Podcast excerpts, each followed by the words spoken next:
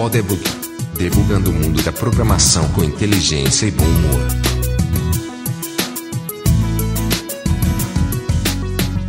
Seja bem-vindo ao PodDebug, eu sou Marcelo Oliveira Cabral de Tucson, no Arizona. E essa é a segunda parte da entrevista que nós fizemos com a Tiana Johnson sobre Data Science. Então, se você não ouviu a primeira parte, volta lá para o feed, ouve a primeira parte, o episódio trinta e sete, e depois volta para cá. Vamos lá para ouvir o resto dessa entrevista. Vamos dar um passo atrás aqui. Fala um pouco sobre os conceitos de inteligência artificial e machine learning para a gente entender melhor sobre o que, é que a gente está falando. Porque, de novo, são termos que a gente lê, lê, lê muita coisa, mas a maioria dos jornalistas também não entende e simplesmente reproduz, né, os termos. Mas fala um pouco de como é que ele se divide e então, tal. A grande área é, chama inteligência artificial, que seria é, o computador, em termos genéricos, é, ter a habilidade de reconhecer algo e agir sozinho, né, sem intervenção humana. Dentro da inteligência artificial, nós temos o machine learning, que é quando a máquina aprende de dados passados e consegue dar uma recomendação. Por exemplo, a machine learning você vai ter, você pode fazer um forecast, uma, uma previsão de qual vai ser o volume de vendas daqui a um ano, quantas casas estarão no mercado no Brasil em dois mil e vinte. Então você tem aqueles algoritmos é, que você usa dados passados, aí você vai executar o algoritmo que... Vai esse... tentar prever o futuro, né? É, é, então, previsão, forecast, tem os algoritmos de classificação, eu mostro uma foto do computador, eu pergunto, é um gato, um cachorro ou uma vaca? Então ele vai classificar aquela foto em uma classe. E tem os algoritmos de time series, que eu analiso redes temporais, então eu quero ver, eu tenho uma empresa de linha aérea, eu sei que todo verão eu tenho um pico de consumo, no final do ano também, e eu quero prever como que o próximo ano vai acontecer, né? Eu, eu tenho uma avaliação do tempo também. Então, a gente tem esses algoritmos todos de machine learning, que hoje em dia é extremamente popular, então tem empresa que não precisa e está querendo incluir machine learning, só porque todo mundo fala em machine learning. Às vezes não é necessário. Então, eu vejo muitos casos disso, né? Quer fazer um forecast, não precisava de machine learning, podia fazer uma avaliação em Excel, usando algoritmos de... mais simples, porque as empresas não têm, em alguns casos, a quantidade de dados necessárias para criar um modelo de machine learning que seja confiável. Então, se eu tenho dois anos de dados, meu modelo de machine learning talvez não preste. Então, para que que adianta? Pois é, e aí entra a experiência do data science, como você falou, a experiência do acadêmico, né? O que é que é relevante em termos de, de sampling, né? De, de amostragem, né? Qual é a amostragem relevante que você possa realmente confiar no resultado de, um, de uma análise computacional disso, né? Assim, talvez seja muito melhor um analista de mercado que pegue um Excel e, e projete, né? Com as variáveis que ele conhece, do que simplesmente confiar no computador, num algoritmo genérico, né? Que vai simplesmente olhar padrões, né? Isso, exatamente. Ah, então, aí dentro de machine learning tem a tecnologia que hoje em dia todo mundo fala e ninguém entende, é o deep learning. Então, aí o deep learning, é, então o Google investindo muito com o TensorFlow e outras empresas criando infraestruturas de deep learning, é, ele vai se diferenciar um pouco do machine learning porque ele aprende automaticamente as representações de dados, não só texto, mas imagens, vídeos, sem ter que ter a... o dedo humano, para explicar para ele o que é que isso acontece. É como se fosse uma rede neural de vários níveis, e cada nível passa para o próximo nível o que ele aprendeu dos dados, e aquela sequência de níveis vai gerar uma, um modelo que, em muitos casos, é muito mais preciso do que o modelo de machine learning. Eu não sou muito usuária de deep learning, mas eu fiz um modelo no meu trabalho, que eu estava fazendo um forecasting para... o uso de um recurso lá no meu trabalho. O forecast manual era em trinta por cento de erro, usei machine learning, reduziu para quinze por cento, quando eu testei com um algoritmo de deep learning, o meu erro caiu para cinco por cento. Então ele era muito mais preciso na, na forecasting do meu resultado. Então é algo muito interessante. Agora, é extremamente complexo. Vai usar a API do TensorFlow para programar. Não é simples. Então, é algo que a pessoa tem que estudar, entender o que, que ele está fazendo para conseguir implementar aqueles modelos.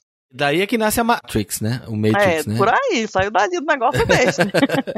E aí é como eu tava falando antes, né? E justamente aquela pergunta que eu fiz sobre, pra você foi exatamente um pouco isso, assim, o Deep Learning versus o Machine Learning, né? O Deep Learning, o computador meio que começa a aprender por ele mesmo, descobrir padrões por ele mesmo e tenta chegar lá, né? E... como você falou, é mais complexo. O negócio é mais complicado. Assim, mesmo sendo mais complexo, claro, evidente, mas é interessante é esse, essa coisa que a gente vive, né? Ainda que seja complexo, a alternativa é pior, porque a gente pelo menos tem o TensorFlow aí, que qualquer um pode pegar e usar e tal. A mesma coisa para outros algoritmos mais simples, assim, de machine learning. A gente consegue é, hoje ter isso tudo disponível, né? Muitos de forma open source, ou mesmo em outras coisas, que já facilitam muito, né? Se fosse todo mundo ter que programar todos os algoritmos, a dificuldade é programar ser... um modelo de machine learning é, não é muito simples. É, quando você pega o jeito, você acaba repetindo aquele mesmo código e mudando poucas coisas, mas é algo que dá trabalho, né? Uhum. Então, é um investimento grande de tempo se a pessoa vai criar seus próprios modelos. Mas, como você disse, é tudo open source, a gente basta ter diversas A P Is para deep learning, para machine learning, em diversas linguagens e qualquer um pode aprender.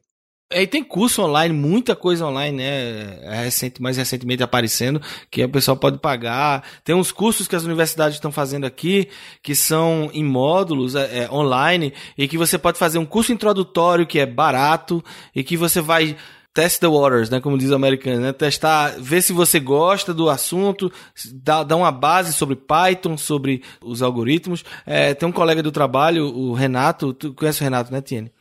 É, ele, tá, ele tá nesse caminho, assim, ele fez um curso desse na Georgia Tech, ele, eles têm um curso online que é, é introdução a, a, a veículos autônomos, né, que, que usa machine learning e, e inteligência artificial, essas coisas, e ele faz um curso pequeno, barato, curso simples, mas que tem monitoria e tal, e aí se você termina esse curso, achou que é interessante, você faz um curso maior e você pode também aplicar para o mestrado, e aí realmente se especializar na área. Há um tempo atrás eu fiz um curso do Coursera do, de Machine Learning, né? E assim, não foi porque eu não trabalho com isso no meu trabalho, mas, mas por curiosidade mesmo, para conhecer um pouco mais. E aí eu me lembro que é do, se não me engano é de Stanford, um professor de Stanford que elaborou esse curso. E tem uma hora que ele fala lá, depois da, sei lá, segunda, terceira aula, aí ele... é por semana, né, os conteúdos, aí depois da segunda ou terceira semana, aí ele fala, pronto, e agora você já sabe mais do que muitos cientistas de dados ou muitos experts em machine learning do, do mercado. Eu senti uma ponta de é, é, uma provocação que ele faz, né? Ele é, uma... é aquele curso onde ele dá toda a descrição matemática dos algoritmos. É, exato. É aquele curso, é muito complexo. É, mas assim, eu me lembro especificamente dessa alfinetada que ele dá. Não, agora você já entende mais do que muito expertos em machine learning do Silicon Valley, né? É, é. Assim, sempre tem aquele cara que acabou a faculdade agora, faz um curso desse e já começa a se vender dessa forma, né? E muitas empresas estão engolindo porque também não sabe o que é, né? A empresa não sabe o que quer... contrata um cara que não sabe o que faz e, e acha que está fazendo Data Science e Machine Learning. E aí, pegando esse gancho, é, eu pergunto, Tiene, é, me descreve como é um processo de um projeto de Data Science teu, assim, assim, como começa? A gente conhece bem o processo de desenvolvimento de software, né? Então lá, você tem um, um backlog de features ou de, de, de requisitos, né, que precisam ser desenvolvidos, e aí você vai começar a fazer análise desses requisitos, entender para onde vai, fazer um modelo, um design de software e começar a desenvolver e vai iterativamente é, implementando novas e novas features no software até você ter um produto viável e, e colocar no mercado. Mas como seria assim o dia a dia, o processo de um projeto de Data Science? Olha, o cientista de dados não é o dono do domínio, então ele é chamado por alguém que tem um problema.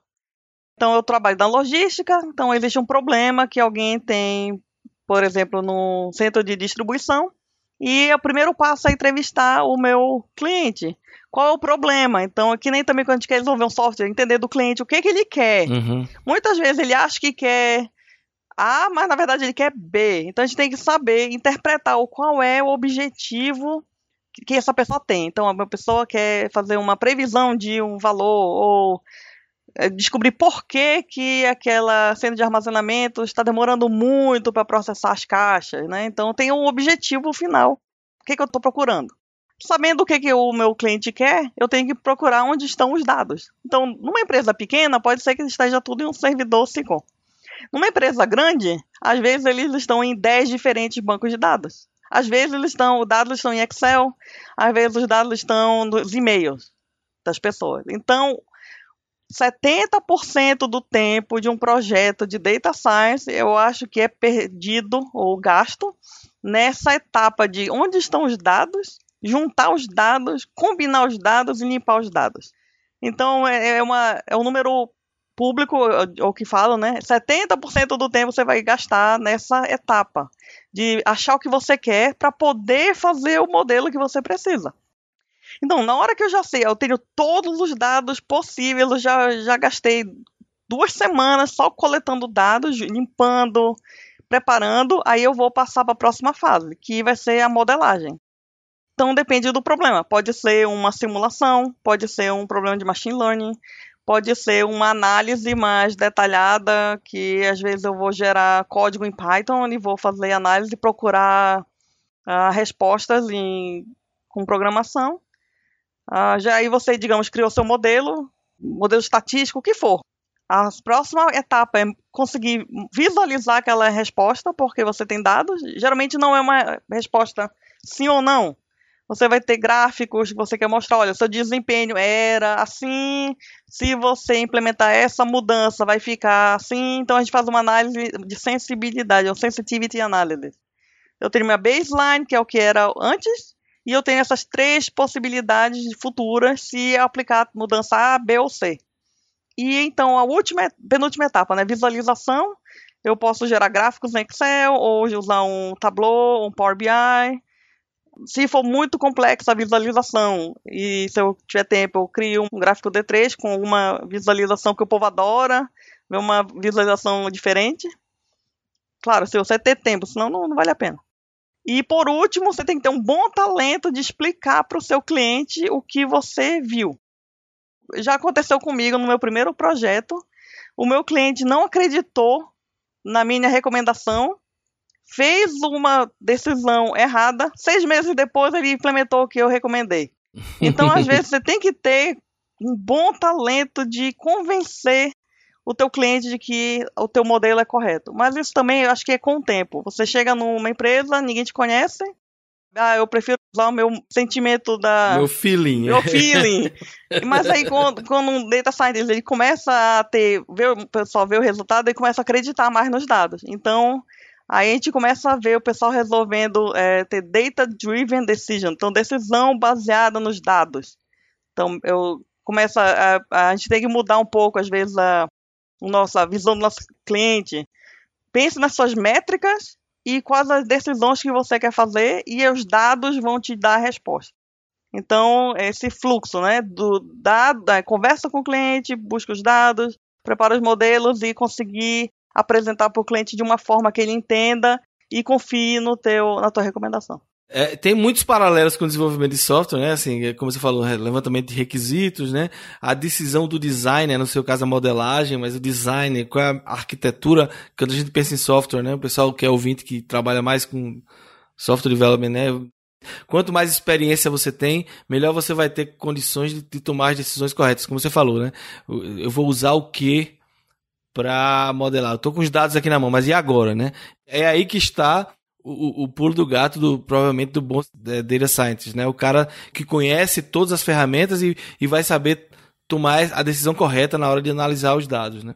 E, e, porque tem aquele cara que pode ter feito só um curso de machine learning e vai tentar aplicar machine learning para tudo, né? Quando na verdade não precisa, né? Então é, é, é a dica de todos os para todos os, os profissionais. Mesmo que você não seja um expert em tudo, mas você tem que entender a aplicabilidade das e, ferramentas. Exato, né? Tem que saber onde usar tal tecnologia. Para até dizer para o cliente, você quer um machine learning, mas machine learning não vai servir para isso. É muito melhor se usar uma outra técnica. Tem que conhecer, ao menos. E, e, e as suas limitações, né? Porque aí você vai dizer, ó, oh, a gente vai precisar, nesse projeto, um cara que manja de deep learning aqui para dig, cavar mais fundo nesse, nesses dados aqui, porque... que eu sei fazer não, não vai dar, entendeu? Então, assim, é até isso, né? Assim, de, de você não querer abraçar o mundo, né? E, e às vezes você vai precisar de ajuda de outras pessoas que conhecem, ou até pessoas do domínio, né? Que vão conhecer mais os dados, né? Porque às vezes você vai ver e você não vai entender isso, os dados, né? Então, muitas vezes a gente tem que ter a colaboração do expert daquela área. Exato. Tem que ter a parceria. É, na minha área que eu trabalho com, com dados de, de equipamento, né, assim, se não tiver um engenheiro mecânico que conhece aquele equipamento para saber que a pressão do motor, a temperatura do motor na, é boa ou é ruim naquele, naquele range ali, em combinação com outro sensor, né, assim, tem que ter um cara que entende para poder fazer ter sentido as coisas e ajudar você a tomar a, a decisão correta no, na análise dos dados, né. Uma coisa que me chamou a atenção é essa coisa de convencer, né? Se você está num ambiente onde as pessoas também não estão acostumadas a, a usar esse tipo de modelo e tal, pode desconfiar de ti, o que é que esse computador aí tá, vai dizer. E aí... Só um parêntese aqui, que é incrível que foi na Intel, né? Desconfiar do computador, mas tudo bem. mas mas é, é, é engraçado também uma coisa da, da empresa, como Nice e tudo. É, e no Nubank eu, eu notei isso, né? Às vezes você vai falar alguma coisa, ó, oh, eu acho que a gente devia fazer tal coisa, sei lá. E já vi mais de uma vez alguém disse, cadê os dados? Não, eu... tô só achando aqui esse negócio. Não, amigo. Vai fazer o dever de casa, vá.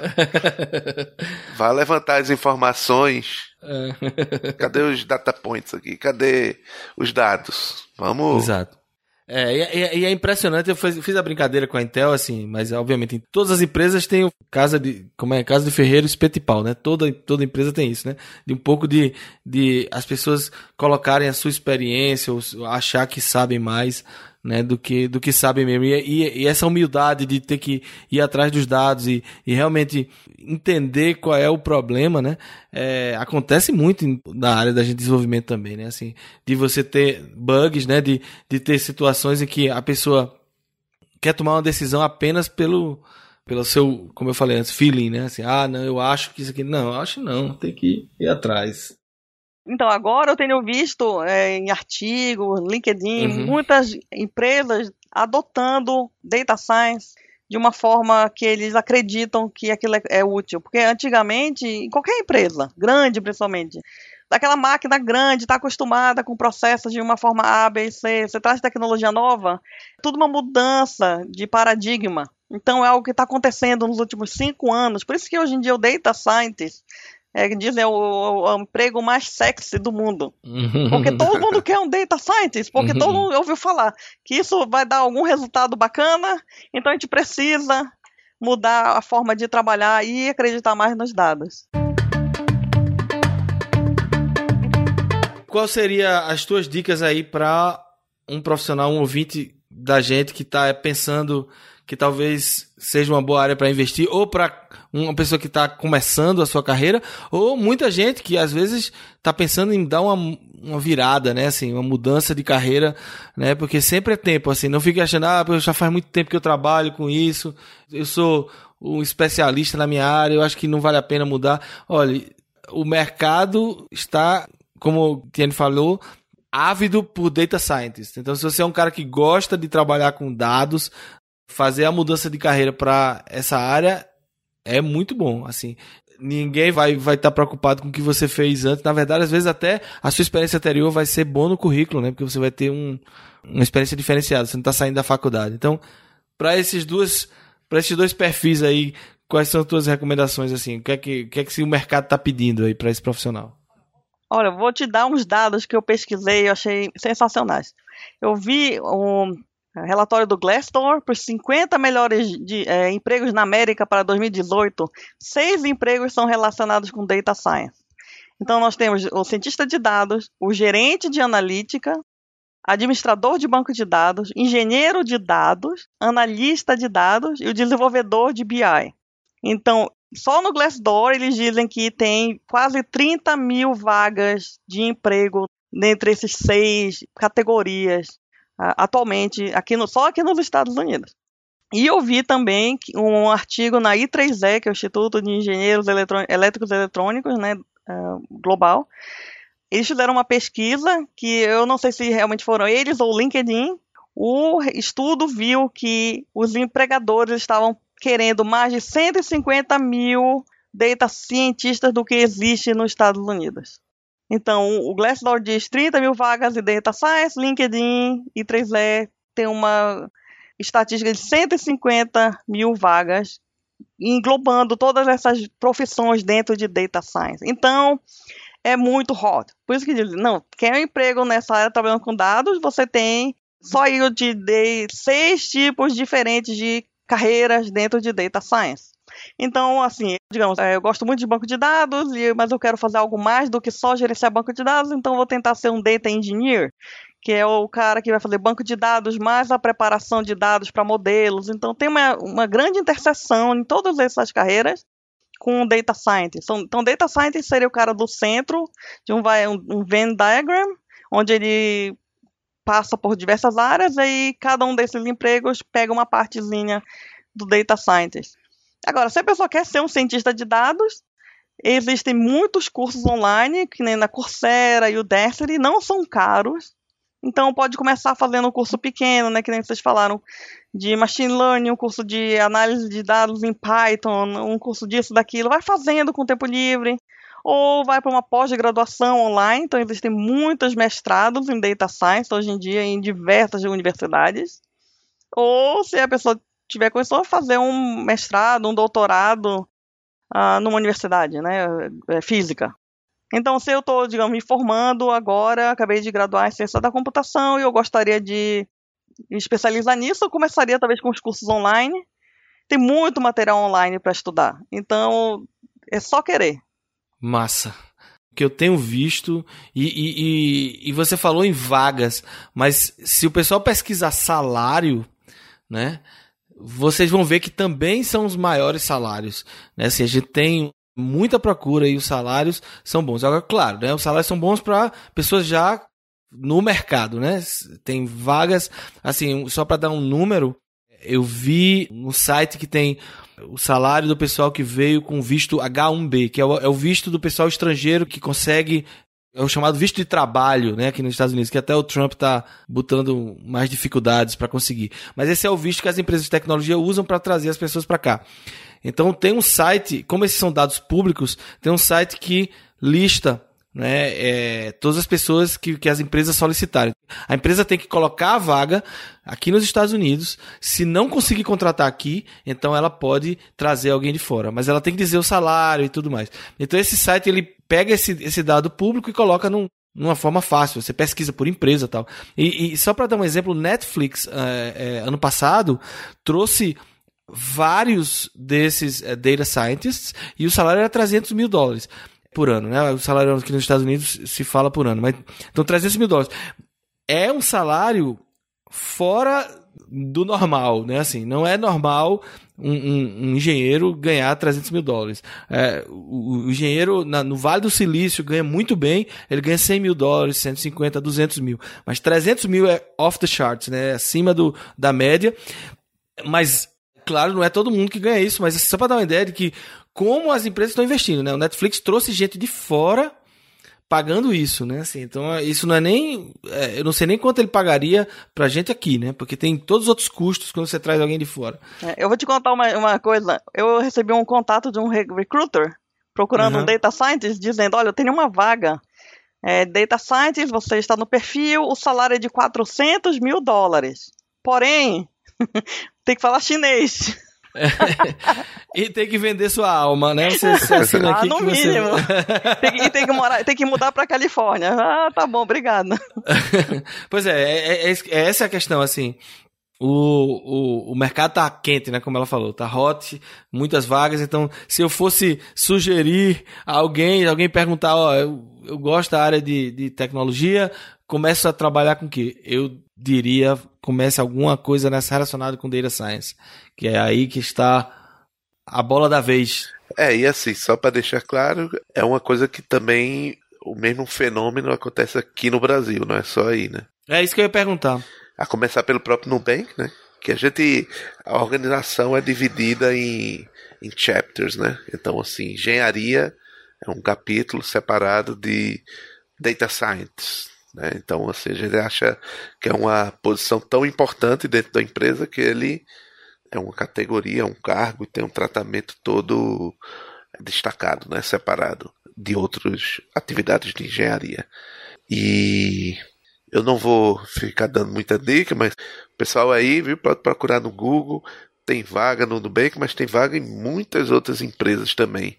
É muito fácil. Eu botei aqui por curiosidade aqui, é, vagas de cientista de dados no Google e tem aos montes aqui, é, é o que não falta. Muito legal, muito legal.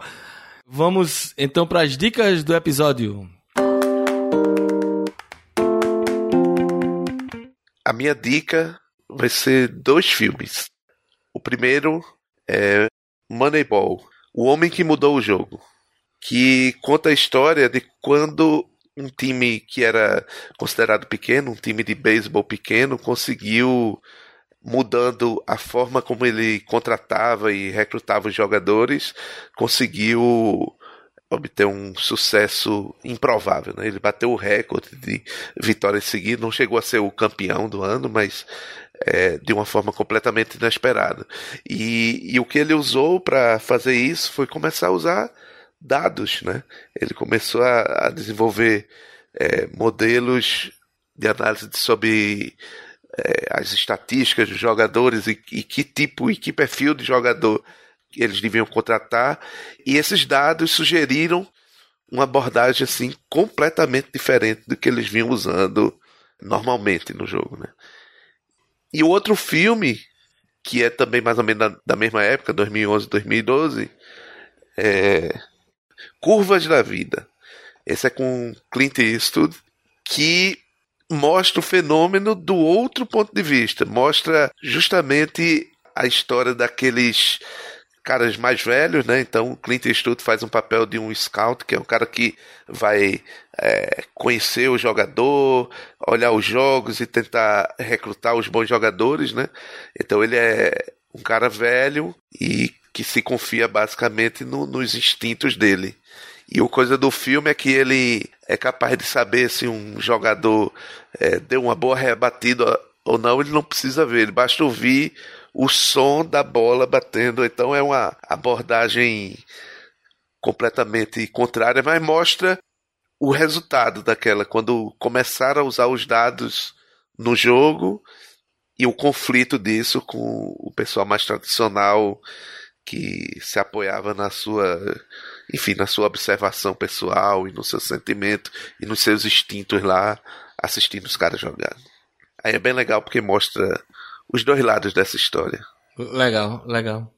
Vamos botar os links no post, como sempre. Já viram esses filmes? Nenhum dos dois. Eu já vi o do Clint Eastwood. O Moneyball eu nunca vi, mas eu tenho, tá na minha lista de assistir. Dizem que é muito bom, muito bom. Eu gosto muito dos dois filmes, assim. Verei, verei. Tiene, diga aí a sua dica. Tá, minha dica são duas newsletters que são muito boas. Eu não tenho, não consigo nem ler tudo, porque uma delas é semanal, às vezes mais de uma vez por semana, e outra, acho que a cada quinze dias, mas é tanta coisa interessante que não dá nem tempo de ler tudo. Uma é de um site chamado Data Science Central.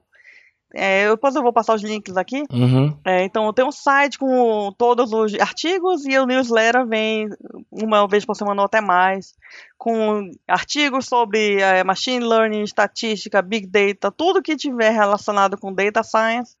Esse grupo do Data Science Central manda, e são muitos artigos. Então, se você quiser manter atualizado de forma fácil, é ler esse newsletter, porque vem de tudo. E a outra é a O'Reilly, que é aquela editora de livros técnicos. A gente tem o uhum. O'Reilly Data Newsletter, que também é muito bacana. Então, cada vez que meu newsletter vem tópicos relacionados com Data Science, às vezes link para novos lançamentos de livro, né? Mas vem tópicos com detalhes técnicos, então muitos artigos que se você, olha, eu gostei muito desse algoritmo de forecasting, eu vou implementar, vem dica de Python, de uh, projetos, então são muito legais essas duas newsletters, vale a pena assinar essas duas. Massa, massa, assinarei, depois tu manda os links que eu coloco lá no post. A minha dica vai ser um jogo. E é engraçado porque eu não sou gamer, né? Eu sou desenvolvedor de jogos, mas não sou um cara, principalmente dos jogos modernos. Mas é, no início desse ano, abri o, o, o browser, aí tinha umas propagandas assim, apareceu uma propaganda, ó, oh, compra esse V R headset aqui, que tá na promoção da Microsoft. Que a Microsoft tem um Mixed Reality, né? Que é, ela... lançou uma série de padrões para que fabricantes de devices consigam criar devices de realidade virtual dentro do padrão da Microsoft, né? Então eles criaram um Mixed Reality e aí eu comprei um óculos de realidade virtual da Lenovo, é um dos, dos fabricantes, né? Nesse padrão. A grande vantagem dele, do padrão da Microsoft, tem o Oculus Rift, né? Que é da, da, da, do Facebook. Tem o outro grande que é o... como é o nome? Deu, deu um branco agora. E, e tem o Mixed Reality da Microsoft. E a vantagem do Mixed Reality da Microsoft é que ele tem uh, o Six Degree of Freedom, que eles chamam, né? Que é você pode se movimentar para cima, para baixo, para frente, para trás, é, agachar. Então, todos os movimentos ele reflete, é, sem a necessidade de ter sensores externos. Porque o Oculus Rift, você tem que colocar sensores na sua sala, tem que instalar, é, calibrar e tudo mais. E o da Microsoft, ele tem câmeras que mapeia o ambiente para você. Então, antes de você começar, você mapeia o ambiente, diz onde tem é, as paredes, né, e os móveis, e aí você fica com uma certa liberdade. Tem uma historinha sobre a compra desse, desse V R, né? Porque eu comprei, na empolgação, tava barato, metade do preço, comprei, né? Aí disse, beleza, cheguei em casa, fui colocar no meu computador, peraí, sua placa de vídeo não aguenta esse, esse óculos, né? Eu digo, ih, o barato já não é tão, tão bom. Aí eu, beleza, mas tudo bem, a placa de vídeo, meu computador faz tempo que eu não, que eu não faço upgrade, vou comprar uma placa de vídeo. Aí comprei a placa de vídeo, né? Que vocês sabem que placa de vídeo, por causa desse negócio de Bitcoin aí, tá, né? Já não é barata, né? Para essas placas de vídeo aceleradora. Aí comprei a placa de vídeo, aí comprei a placa de vídeo, feliz, abri, quando eu fui colocar, peraí, o conector da, da fonte de alimentação não encaixa aqui, por quê? Ah, porque a sua fonte de alimentação ela é muito fraca. Você precisa de uma fonte de alimentação com mais watts. Aí eu, ah, beleza. Aí comprar uma fonte de alimentação. No que final das prejuízo. Contas. É, no final das contas, eu tive que fazer. Já um... tá em uns dezoito mil dólares aí. De... eu tive que praticamente trocar o meu. Só não troquei a placa-mãe do computador, né? Mas eu troquei fonte, placa de vídeo e tal. A sorte é que eu consegui trocar, né? Porque era um computador de marca, né? Às vezes eles têm uns, umas coisas meio diferentes, mas, mas deu certo. Consegui, aí o bicho entrou e funcionou. E, rapaz, essa geração de V R é impressionante, assim. Quem conheceu as primeiras tentativas, né? Ou usou aqueles óculos que bota o celular, né? Que o Google lançou e tal. Não se compara. É, um, é, um, é realmente um passo além. Não é perfeito ainda, você tem fio, né? O Oculus lançou, lançou um modelo novo recentemente que não tem necessidade de fio, mas ainda tem problema porque não consegue renderizar o que uma placa gráfica consegue. Isso tudo é um preâmbulo para a minha indicação de hoje. A minha indicação de hoje é um jogo chamado Beat Saber. Muito provavelmente vocês já viram algum vídeo no YouTube, alguém botou no Instagram, porque isso tá uma febre.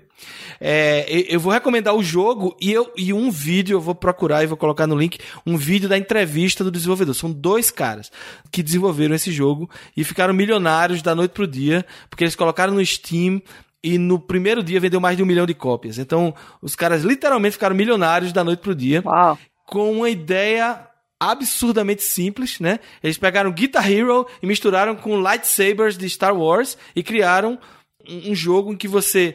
os controles viram lightsabers na sua mão e vem blocos três D em sua direção, azuis e vermelhos, com uma seta dizendo a direção que você tem que cortar os blocos no meio. Descrevendo assim, parece besta, né? Parece um Guitar Hero.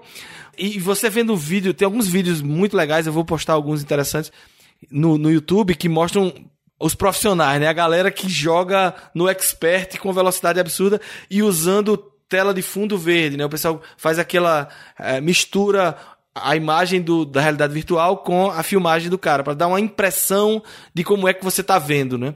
Mas mesmo esses vídeos que tem essa mistura de realidade, que você consegue realmente é, ver como é que o cara tá vendo, não se compara com a experiência de jogar. Assim, se você tiver a oportunidade de ter alguém que tem um Oculus Rift ou um, um Mixed Reality, tente, experimente o jogo, porque é impressionante. Assim, eu não sou jogador, nunca gostei de Guitar Hero, por exemplo, nunca fui, mas esse jogo é altamente viciante e ainda tem uma vantagem.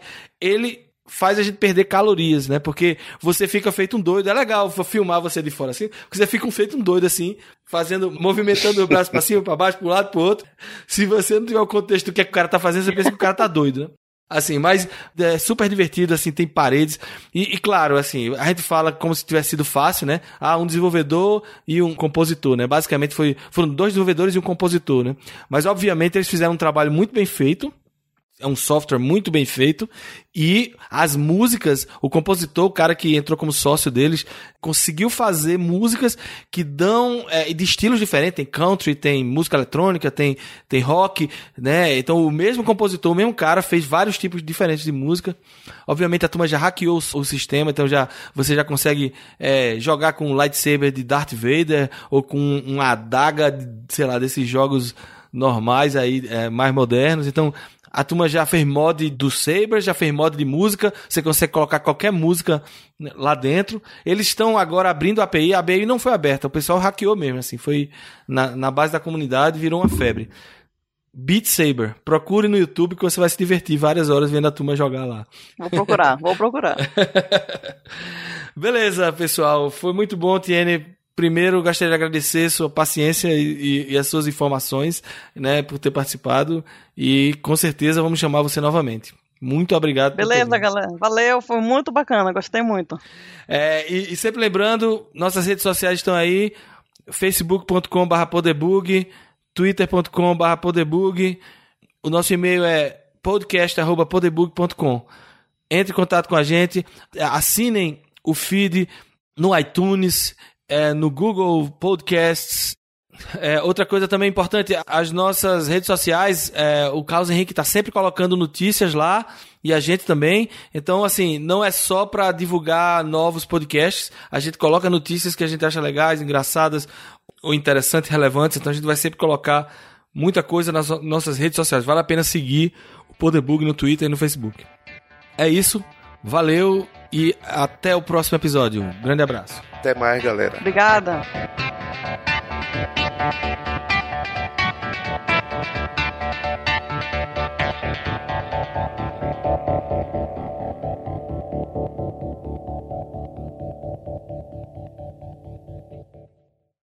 Podcast